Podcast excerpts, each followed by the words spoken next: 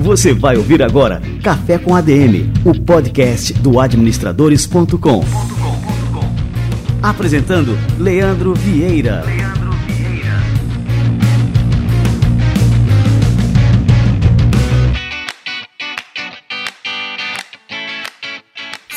Fala galera, está no ar mais um Café com a DM, a sua dose de cafeína nos negócios. Estamos começando o nosso episódio de número 206.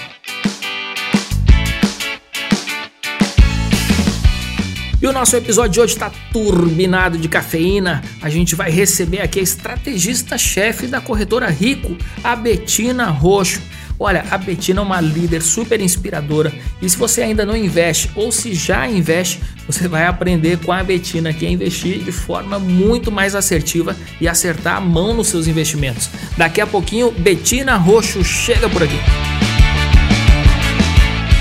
E se você está escutando o nosso Café com a DM direto do site administradores.com, pare tudo agora. Digita aí na barra do seu navegador o endereço adm.to/spotify.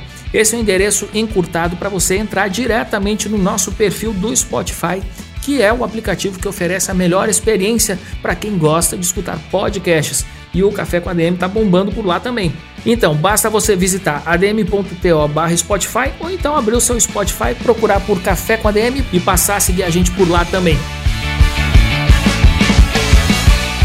Show de bola, galera! Tem um recadinho super legal para vocês agora.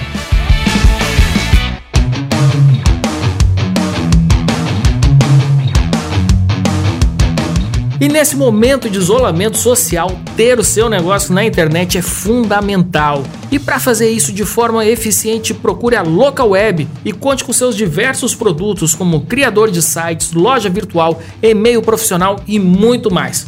Local Web é a Big Tech para todo mundo. Os produtos são fáceis de utilizar e por um preço totalmente acessível. Olha só esses exemplos. Você pode ter o e-mail profissional da sua empresa a partir de R$ 26,30 por mês, e-mail marketing a partir de R$ 33,16 por mês e criar sua loja virtual a partir de R$ 29,90 por mês. Ter uma boa presença digital está ao alcance de qualquer negócio hoje em dia com a Local Web. Acesse o site localweb.com.br locaweb.com.br e entenda como você pode ter muito mais do que uma hospedagem de site com a Local Web.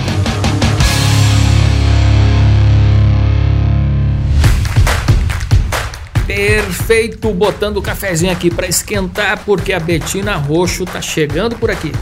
Vamos lá.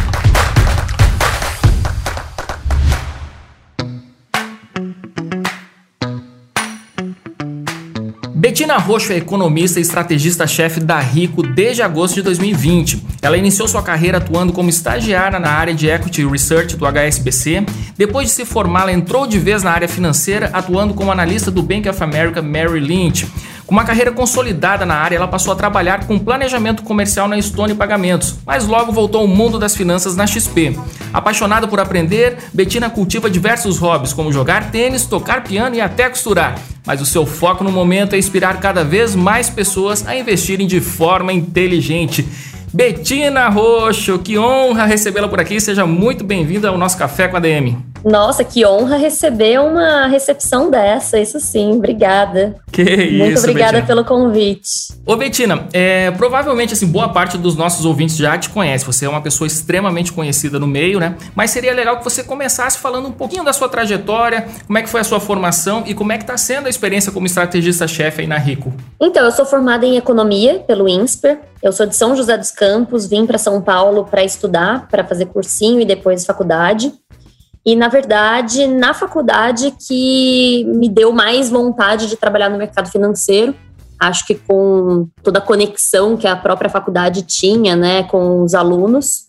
E por isso, logo no, no último ano da faculdade, quando eu podia fazer estágio, eu já fui para o Equity Research, que é a área que faz análise de ações, para recomendar compra ou venda das ações. Então, já fui é, para essa área. Confesso que queria mercado financeiro, mas não sabia direito quais as áreas. Então, foi um trabalho assim bem de formiguinha, né? De e perguntando para pessoas que já trabalhavam em outras áreas, e entendendo. No, naquela época, oito anos atrás, não era igual hoje, né? Que você abre um Instagram e pode pesquisar áreas e ouvir podcasts e entender mais como funciona. Então, aquela coisa bem old school, né? De chamar as pessoas para um café e tentar entender. Mas eu gostei dessa área de research justamente porque é uma área que estuda bastante. E eu sempre fui uma pessoa muito curiosa e sempre quis entender muito das coisas. E eu achei muito legal isso de entender sobre empresas, projetar o resultado delas para frente, né? Projetar o que seria de cada uma delas e chegar a um valor justo para recomendar compra ou venda das ações. Então, entrei nessa área, não continuei como analista no HSBC, fui como analista para o Bank of America Merrill Lynch, onde eu cobri outros setores. No geral, essa área é dividida né, entre alguns analistas e os analistas cobrem um ou mais setores. Então, eu olhei por muito tempo mineração, siderurgia, papel e celulose. Depois cheguei a olhar alimentos e bebidas também. Mas depois de quatro anos nos bancos, né, no HSBC, no, no Bank of America, fazendo esse trabalho muito focado para o cliente institucional, ou seja, fazendo essa recomendação de compra e venda para os grandes fundos de investimentos, que muitas vezes já até sabem mais sobre os setores e sobre as empresas, eu comecei a repensar, é, queria algo que tivesse um propósito maior, no sentido de mudar mesmo a vida das pessoas e ajudar as pessoas de alguma outra maneira. E foi quando eu saí do mercado financeiro, nesse breve período de um ano, fui para o planejamento comercial da Stone, onde era um trabalho assim muito diferente do que eu estava acostumada no mercado financeiro, né? Foi muito positivo, é, porque tinha muito isso de empreendedorismo, né? De criar coisas dentro da empresa, que eu gostei muito. Só que depois de um ano é, lá, meu antigo chefe do Bank of America estava indo para a XP para montar o time de análise e me chamou para ir com ele para montar o time junto.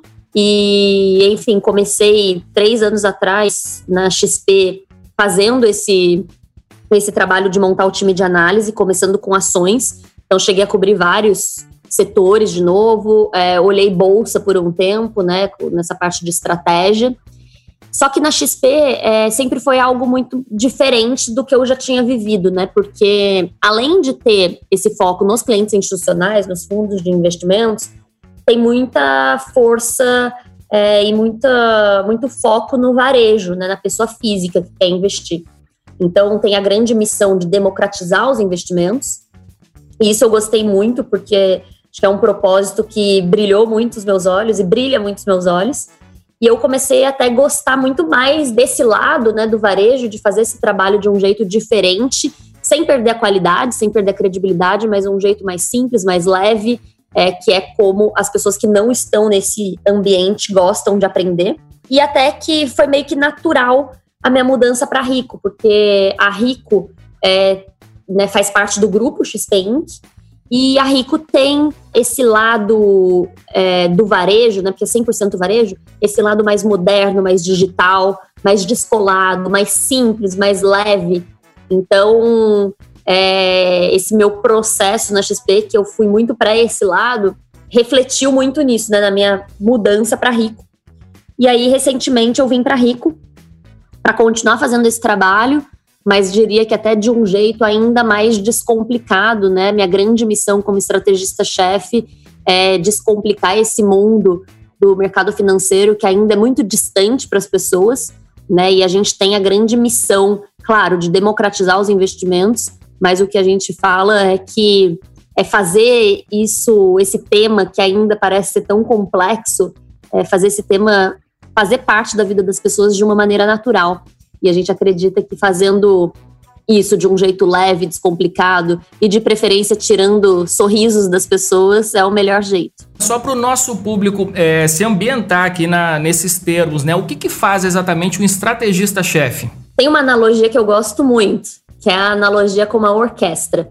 Então, numa orquestra você tem vários músicos, né, super profissionais, especialistas, que inclusive muitas vezes tocam mais de um instrumento, mas tem um maestro, ou no caso uma maestrina, que une cada um dos músicos para trazer um som mais harmônico de forma geral. Então é basicamente o trabalho da estrategista-chefe. Eu olho muito o todo para ligar as pontas é, tanto em diferentes classes de ativos ou em diferentes ideias, para juntar tudo isso e trazer é, recomendações e, e a visão de como as pessoas devem se posicionar nos investimentos de uma maneira mais unida mesmo, né? Unindo todos esses pontos. Então, é basicamente isso. É, você chegou a comentar que você trabalhou bastante né, com clientes corporativos, que são os fundos de investimento, né, que são as entidades que movimentam cifras gigantescas. É, quando você foi para a parte do varejo, para trabalhar com pessoas físicas, quais foram as principais diferenças que você sentiu né, entre um tipo de trabalho, aquele focado né, nos fundos de investimento e agora com as pessoas físicas? É muito diferente, né? Porque com um cliente institucional, é, são pessoas que já estão nesse mercado né, há bastante tempo, já tem um jeito muito técnico de olhar os investimentos. E ainda mais quando eu falava de ações só, era muito específico, né? Ações de determinado setor, então era aquela coisa bem profunda e bem técnica. Então, meu dia a dia era um dia muito de planilha, de escrever relatório, até na época, né? É, era sempre relatórios em inglês. Então, tinham muitos clientes de outras regiões do mundo, né? Então, isso é muito diferente. Quando a mudança para o varejo acaba sendo muito mais. É, é muito mais ampla, né? Tem uma diversidade gigante de pessoas. Então, esse é o maior desafio, né? Como falar com tantas pessoas diferentes, né? Como trazer esse tema é, de um jeito que as pessoas se conectem e, e entendam o que está acontecendo. Então, acho que essa é a principal mudança. O por trás disso, né? Todo o estudo, toda a análise é muito parecida com o que eu já fazia. Mas eu acho que a maior diferença está na parte da comunicação mesmo e como trazer esse tipo de conteúdo. No meu trabalho lá atrás, quando eu falava só com clientes institucionais, era muito baseado em relatórios. E agora, isso tudo tem mudado para diversos setores. A gente tem vários meios de comunicação, isso até para os clientes institucionais mudou. Mas para o varejo ainda mais forte, né? A gente tem redes sociais, a gente tem lives, a gente tem podcasts, uma infinidade de jeitos de trazer uma mesma informação, né? E até essa parte das redes sociais também foi um outro ponto que eu acabei indo para né, esse lado, acaba sendo um jeito de ficar ainda mais próxima da pessoa física, né? Uma curiosidade aqui também, Betina, é com relação assim à leitura de relatórios. Né? Você falou, né, que os clientes corporativos se baseiam muito nos relatórios e os clientes pessoas físicas, né? Eles também têm o costume de ler os relatórios ou eles são mais ligados realmente nesse outro tipo de conteúdo que é mais lúdico, mais informal? Como é que o cliente pessoas físicas se é, informa a respeito dos seus investimentos, né, e do mercado de uma forma geral? Então, eu acho que tem ainda é pessoas que gostam de todos os tipos de conteúdos, né? Tem aqueles que preferem relatórios, tem aqueles que preferem vídeos, aqueles que preferem podcasts. Mas uma coisa que eu percebo que tem mudado muito é que a gente tem uma quantidade de informação muito alta ultimamente, né? E atualmente. Então, acaba sendo difícil é, ler tudo que a gente marca ali que precisa ler, né? Até tava é brincando impossível. ontem. é, eu tava brincando ontem tô lendo um livro de ficção super legal, mas estava super cansada. E aí, o que, que eu fiz? Em vez de ler o livro, abri o Netflix, fiquei assistindo Netflix. Então, a gente tem essa competição de diferentes canais, né? E que eu acho que, naturalmente, as pessoas buscam cada vez mais esse conteúdo é, mais leve ou né, essa coisa mais visual, mais falada. Mas isso depende também muito das situações, né? Eu acho que para aquelas pessoas que são muito técnicas e querem ler um relatório né, com mais profundidade, elas acabam buscando esse tipo de informação via relatório. Mas a gente tem mudado muito isso, né? A gente tem trazido muito, muitos conteúdos que continuam profundos, continuam é, interessantes, mas até mesmo pensando em relatório de um jeito mais leve. Então, fazendo uma brincadeirinha enquanto a gente escreve, é aquela coisa bem de que quando a pessoa lê, você lê e nem, nem percebe que acabou, né? Tipo, se continuasse o texto ali, você continuaria lendo. Então a gente tem muito isso em mente, porque é difícil competir com tantos canais né, de informação. E a gente acha que, mesmo sendo relatório, tem que ser de um jeito mais descontraído, sabe? É, e todo o conteúdo de vocês é, é fantástico, assim, eu sou um verdadeiro fã, viu?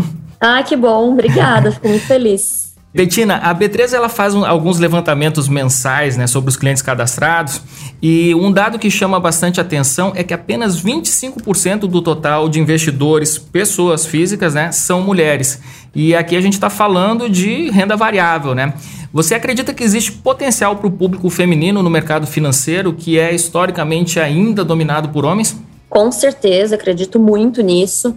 É, eu acho que tem diversos fatores que justificam né, esse número, é, desde heranças culturais que a gente tem, até né, como cada pessoa lida com o dinheiro e com os investimentos e essa diferença entre homens e mulheres. Mas tem um ponto que eu acho muito importante, que é a questão da referência. Isso vale para tudo na vida, né? Hoje, o mercado financeiro ainda é majoritariamente masculino.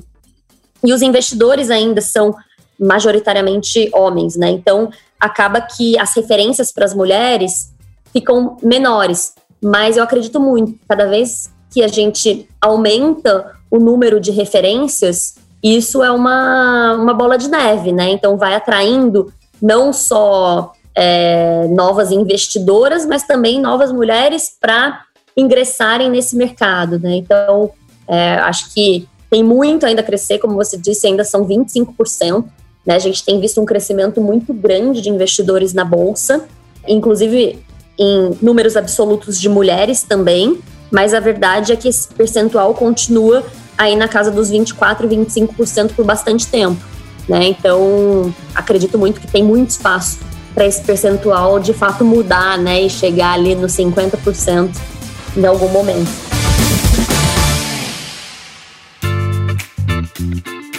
Que a gente observa é que tem um trabalho muito forte feito pelos influenciadores, né, que tem levado muitas pessoas à bolsa, né?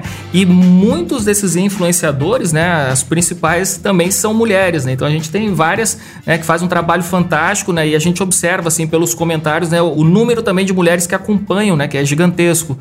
Então, assim, inevitavelmente, assim, a gente vai chegar no equilíbrio entre público masculino e feminino. Com certeza. E um desafio que tem, na verdade, assim, que eu vejo até do meu lado, por ser uma mulher que sempre trabalhou no mercado financeiro, é, que é um ambiente majoritariamente masculino, eu acabei é, tendo características também muito masculinas.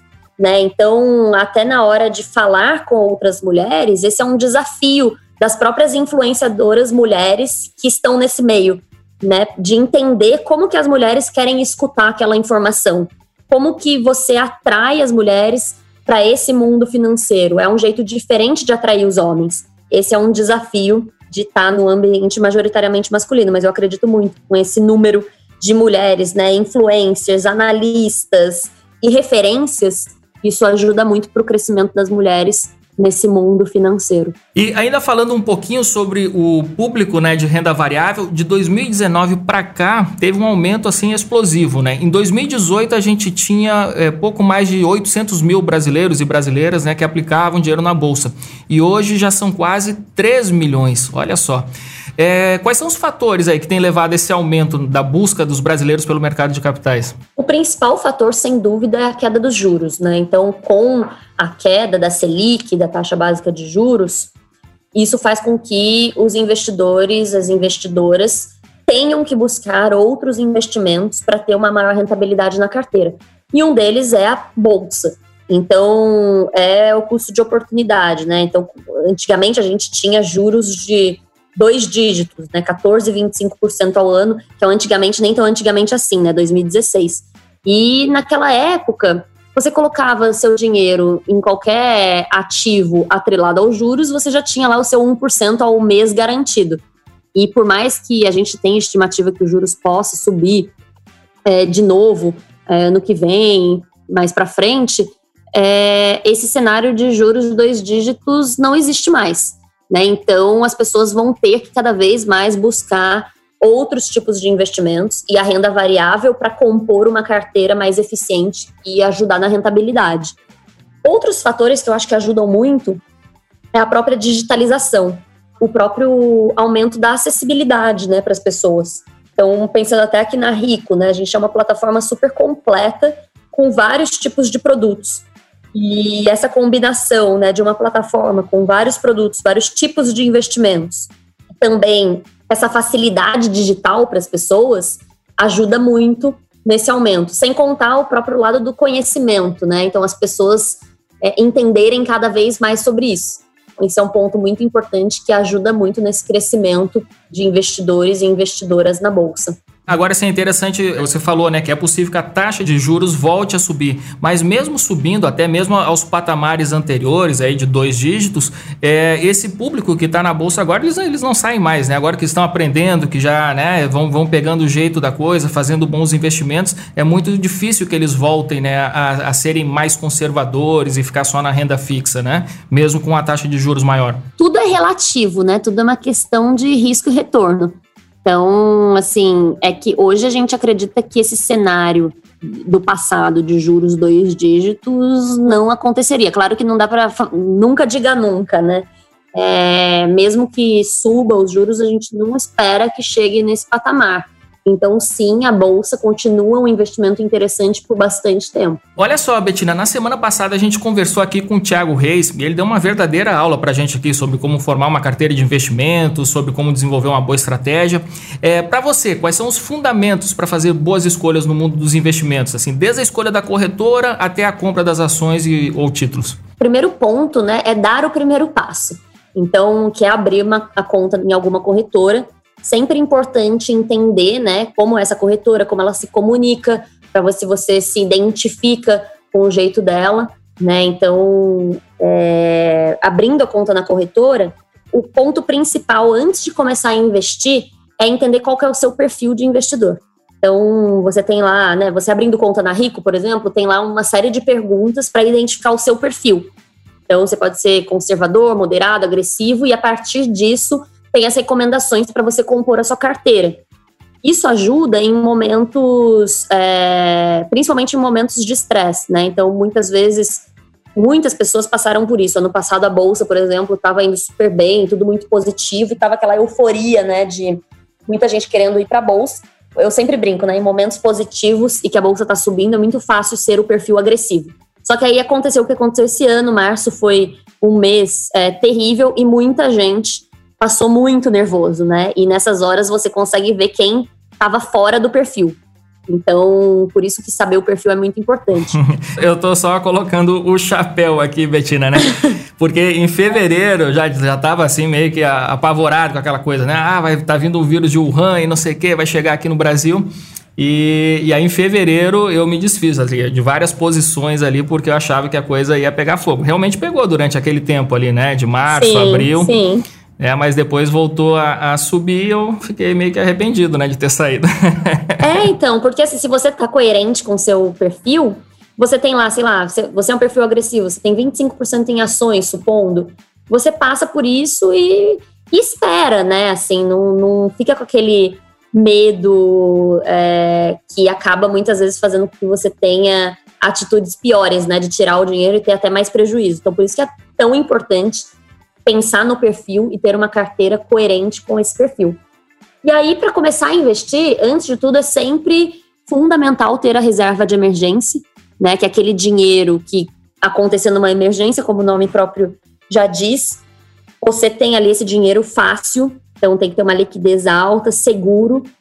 Hoje a gente tem é, algumas recomendações na Rico, mas para fazer essa conta da reserva de emergência, é basicamente pensar qual é o seu custo médio por mês multiplicar de 6 a 12 vezes, para ser ali um período de 6 a 12 meses. Caso aconteça alguma coisa, você tem esse dinheiro.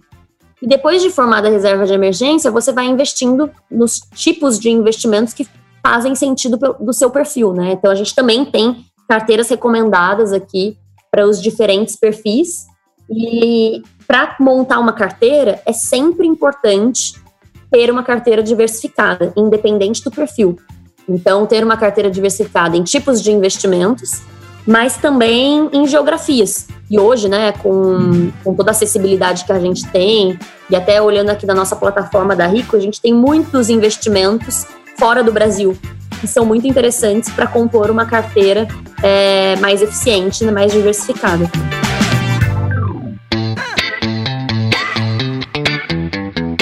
Betina, com relação a essa questão da reserva de emergência, né, que isso é sempre muito recomendado, é, não faz mais sentido, isso é um pensamento meu, né, assim, ao invés de ter uma reserva financeira ali num, em algum fundo, sei lá, de renda fixa, é, tesouro direto, alguma coisa nesse sentido, a pessoa ter, por exemplo, alguns investimentos em fundos imobiliários que geram renda todo mês? Então, aqui o, o fundo imobiliário, né, é uma renda variável.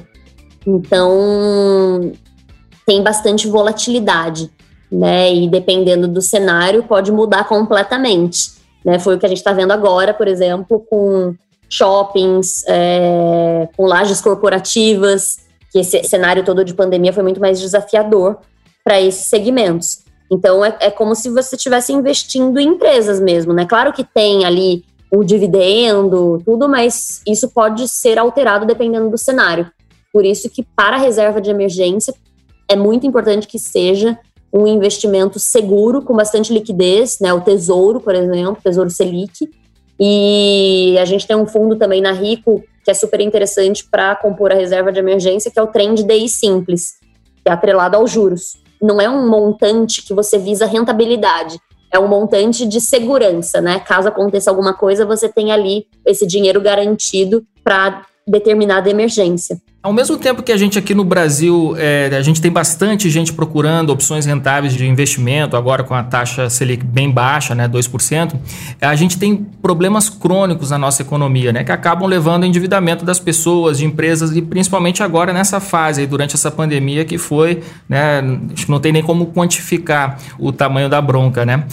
E, bom, e aí com essa questão do endividamento, né, pessoas que poderiam ter poder aquisitivo suficiente para investir, precisam se preocupar com a sobrevivência, com a manutenção da casa, da família, enfim, né, com todas essas preocupações que a gente tem, que todo mundo tem. É, com esse cenário volátil que a gente tem aqui no Brasil, isso, como é que isso acaba impactando no comportamento e nas escolhas do investidor? Esse é um ponto muito importante, né? Então, por isso que também nesse caso a reserva de emergência é fundamental para todas as pessoas e fazer esse planejamento.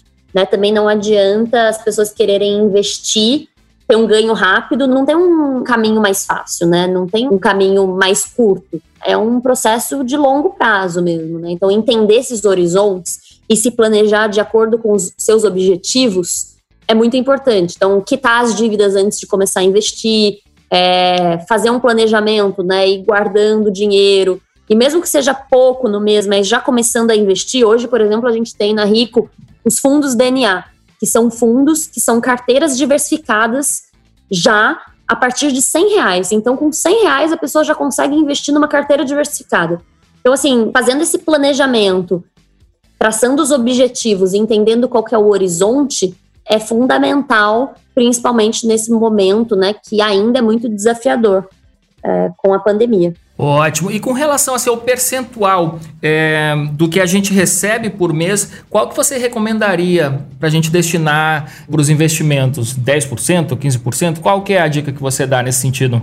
Eu não sou muito a favor de receita de bolo, sabe? Mas é, tem várias pessoas que falam, né, daquele 50, 30, 20, que você 50% você usa para os seus custos fixos, né, que não tem como mudar, 30% dos seus custos variáveis e 20% você guarda e investe. E, mas eu acho que isso vai muito de caso a caso, de pessoa para pessoa. Mas o importante, eu acho que esse exercício, né, de investir é um exercício diário, né? Então você tem que ter ali seu controle das suas finanças todos os dias para conseguir otimizar cada vez mais o montante que você investe, também sem perder coisas que você preza no seu dia a dia, né? Então, às vezes você gasta com alguma coisa, assim, nossa, não posso gastar mais com nada, mas tem coisas que fazem bem para você. Isso é muito particular, né? Mas acho que o fundamental é começar, pelo menos ter um pontapé ali, né, de começar a guardar dinheiro e já investir, porque só esse começo já dá o gostinho para a pessoa, né? Ela já começa a ver aquele dinheiro rendendo, trabalhando para ela, e aí fica com mais vontade de guardar mais para investir mais. No fim, no longo prazo acaba sendo uma composição legal, mas é um exercício diário, né? Não dá pra. Ah, agora cansei de fazer isso. Né? É um negócio que é para é sempre. Pode até parecer chato quando a gente fala assim, né? Para sempre, exercício diário. Mas no começo pode até ser meio obrigação, se aquela tarefa que você tem que separar uma hora para fazer, né, aquela coisa meio, ai, que coisa chata, obrigação, mas fazendo isso, uma hora ou outra vai virar natural, né, e aí vai fazer parte da vida da pessoa. Eu tô lembrando agora de 20 anos atrás, quando eu li o livro Pai Rico, Pai Pobre, né? E aí eu lembro que um dos conselhos que ele dava no livro lá é que, assim, ele dizia o seguinte, é, se pague primeiro.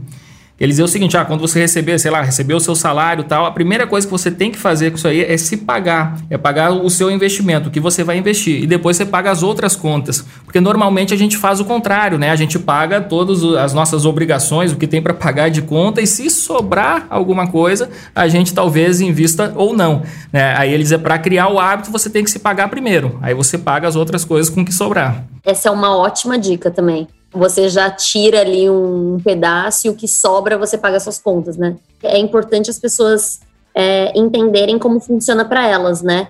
Por isso que muita gente também às vezes me pergunta: ah, você tem algum aplicativo, alguma coisa que você indica? Eu indico um papel e caneta mesmo, ou um Excel, uma coisa bem que você consiga escrever o que você está gastando e ter uma uma visibilidade do jeito que você gosta, sabe? Para monitorar. E eu acho que só fazendo isso uma vez você já começa a ver coisas que você poderia é, parar de gastar, né? E usar esse dinheiro para investir. Então, acho que fazer um primeiro exercício como esse, você já consegue ter uma ideia de quanto seria esse percentual para se pagar primeiro. Né? É, Betina, uma coisa também que eu noto que dificulta bastante a entrada de novos investidores na bolsa, isso até com conversa com amigos, é, com familiares que não investem, porque eles não conhecem muito assim a, as particularidades, eles não sabem muito bem como é que são as corretoras, é, quais são as taxas que elas cobram. Como é que você pode explicar para a gente, né? Como é que é a atuação dos agentes de custódia, né? É, pensando assim, como explicar isso para os novos investidores é, e também essa questão da cobrança de taxas, né, que muitas vezes acaba comprometendo a rentabilidade do investidor, né? É, eu acho que assim, é importante buscar, né, em cada corretora como que funciona cada um dos custos. É, na Rico, por exemplo, a gente tem, né, uma página explicando para cada um dos produtos. Recentemente a gente zerou a corretagem em bolsa, por exemplo, então não tem custo para negociações, né, é, corretagem zero. Mas é importante um ponto que as pessoas ficam sempre em dúvida para fundos de investimentos, né? Que tem a taxa de administração, e aí às vezes a taxa de administração é altíssima. O que, que é altíssima? Eu acho que é bom sempre ter como referência os juros, né? A gente tá, tem uma, uma Selic de 2% atualmente. Então, como que esses custos se comparam a essa taxa, né, hoje? É, isso é um ponto importante, né? Porque a taxa de juros, é, a Selic foi caindo e às vezes algum fundo, né, algum ativo não o custo não caiu como a Selic caiu, né? Então é sempre importante ter esse comparativo. Mas de novo, tem que entender em cada um né, dos lugares e como funciona para cada um, cada um dos tipos de investimentos, né? Cada investimento tem é, o seu custo e suas taxas. Ô, ô Betina, para a gente terminar aqui o nosso bate-papo de hoje, é, eu queria que você falasse para os seus ouvintes, né? Você assumiu como estrategista-chefe agora em agosto, né? Faz pouco tempo. Então conta para a gente assim, como é que vai ser a sua atuação à frente da Rico, né? Quais são os projetos e os seus objetivos daqui para frente? Gente, quando eu começo a falar disso, eu fico até ansiosa de tanta coisa que a gente tem aqui, já estamos fazendo. É, eu falei aqui no começo, né, que o nosso objetivo maior até do grupo XP Inc. é democratizar os investimentos, mas na Rico a gente tem muito isso em mente e também descomplicar e trazer de uma forma leve esse mundo, né? Então, e a gente tem uma cabeça aqui muito de usar tudo isso com bastante entretenimento, bastante risada, bastante diversão, porque o que a gente quer é, a gente não quer competir com casa de análise, né? A gente quer competir com Netflix, competir com a Amazon, com Apple TV. Então, o que a gente está fazendo é, é usar muito isso para fazer parte da vida das pessoas. Então, hoje a nossa plataforma já é uma plataforma mais leve, mais simples, o que ajuda muito. Mas em termos de conteúdos, que é o meu lado aqui como estrategista-chefe, a gente quer trazer muito isso e trazer muita coisa inovadora. Então, a gente recentemente também lançou nossa seleção de ações baseada em análise quantitativa, que é uma análise baseada em dados matemáticos, estatística, né, para conseguir fazer um raio-x da bolsa e trazer nomes diferentes para as pessoas investirem, com bastante é, bagagem, né, e bastante dado para ajudar na escolha, porque hoje, no geral, a, a, escolha de ações é muito baseada na análise dos próprios analistas, né, do estudo que eles fazem. E a gente acha que trazendo análise quantitativa acaba sendo muito mais eficiente, óbvio, também usando é, analistas, mas com matemática e estatística a gente consegue fazer um raio-x mesmo da bolsa inteira, né, de vários papéis e começar a fazer vários tipos de seleções interessantes para ajudar cada vez mais as pessoas a se posicionarem. Então, assim, tem uma série de coisas que a gente está fazendo, desde conteúdos mais normais, como os relatórios, né, que a gente já tem, mas também vídeos e programas e coisas diferentes, sempre com essa ideia de trazer de um jeito leve, descomplicado e com bastante diversão, porque ninguém vai chegar em casa depois do trabalho, deitar no sofá e falar, ah, deixa eu ler agora aqui esse relatório de 30 páginas, né? Então, a nossa cabeça está muito nessa, né, de realmente inovar mesmo e fazer com que essa frente de conteúdos de investimentos aconteça mesmo uma disrupção. Então, é basicamente isso, usando muita tecnologia, muita digitalização e muitas coisas divertidas. Betina, agora uma pergunta bônus aqui pra gente aqui. É, você tinha falado que estava lendo um livro de ficção e eu fiquei curioso, né? Isso é um livro de ficção. Conta pra gente aí qual que é o título desse livro, hein? é o livro do Murakami, sabe? Sim. Uhum. Que é o Caçando Carneiros. Olha só, que legal. Indica essa leitura aí também para os nossos ouvintes aí? Indico muito, e até muita gente sempre me pergunta, né? Me passa um livro, e a pessoa sempre quer o livro de finanças. E eu sempre falo, gente, faz muito bem ler livros de outros temas também, para a gente abrir a cabeça e pensar em outras coisas, né? Eu sou dessa mesma batida, viu, Betina? Eu sempre indico os livros que não tem nada a ver. Eu indico, ah, então, você falou agora de um escritor japonês, né? Eu, eu indico sempre o Musashi, não o livro do Musashi, mas o, o romanceado, né? Que são dois ou três volumes é gigantescos, né? Mas é excelente, também é um ótimo livro de estratégias. Eu aprendi estratégia Sim. com Musashi.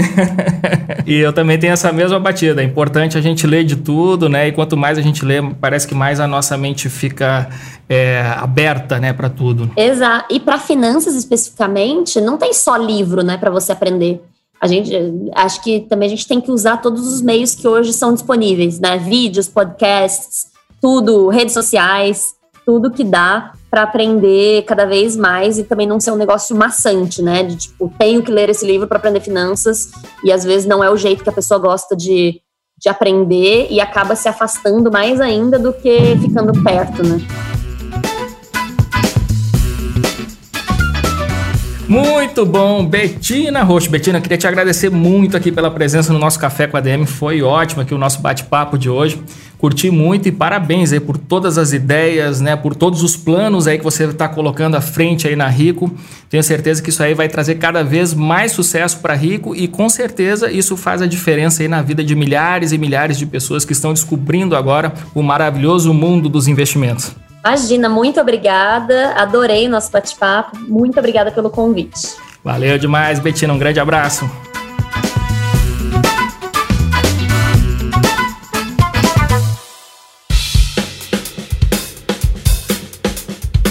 Que conversa fantástica essa com a Betina Roxo. Eu que já era um grande admirador da XP e da Rico, passei a admirar ainda mais. Cara, muito bom mesmo.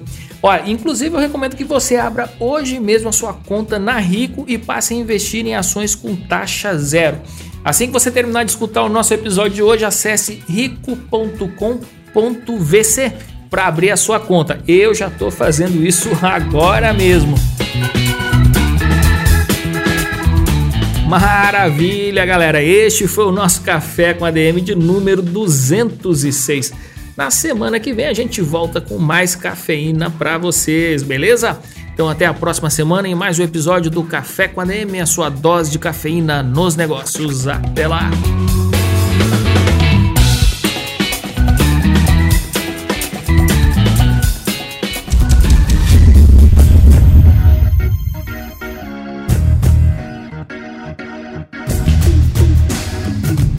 Você ouviu Café com ADM, o podcast do administradores.com.